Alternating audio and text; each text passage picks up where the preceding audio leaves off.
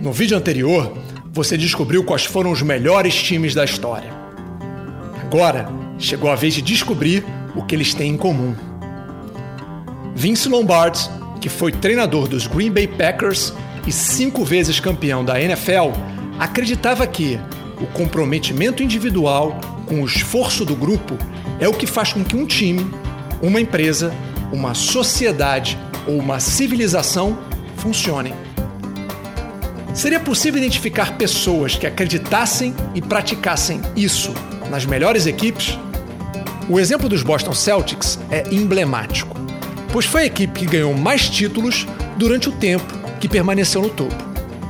Nesse período, houve uma troca intensa de jogadores, mas foi interessante perceber que apenas dois participaram de todo o período. Um deles é o capitão Bill Russell partir daí, Sam fez a mesma análise para as demais equipes, identificando quem eram seus líderes durante os períodos da lista. A conclusão foi que, em todos os casos, eles eram jogadores que foram ou passaram a ser os capitães em algum momento. E quem eram eles?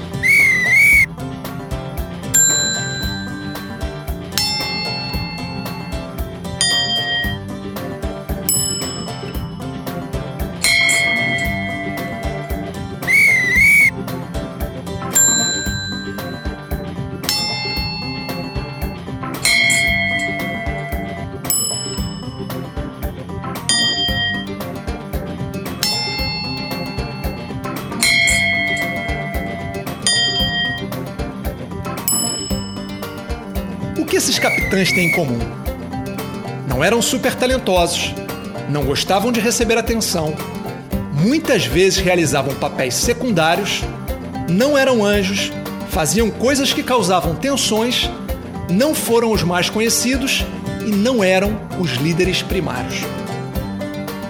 Falando assim, a teoria nem parece muito promissora. Por isso, Sam se dedicou a desconstruir cinco mitos dos supertimes. As equipes da lista nem sempre contaram com o melhor jogador da sua época ou tinham o melhor conjunto de talentos individuais. O grupo também não era resultado do maior investimento financeiro. Para finalizar, não foi possível identificar padrões em suas estruturas de gestão ou características dos técnicos. Para ele, o resultado estava diretamente relacionado a comportamentos específicos dos capitães. Eram eles determinação extrema e foco nas competições. Agressividade no jogo, testando os limites das regras. Boa vontade para realizar trabalhos difíceis ou desagradáveis.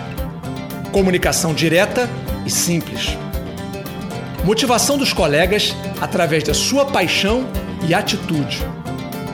Forte convicção e coragem para definir o time.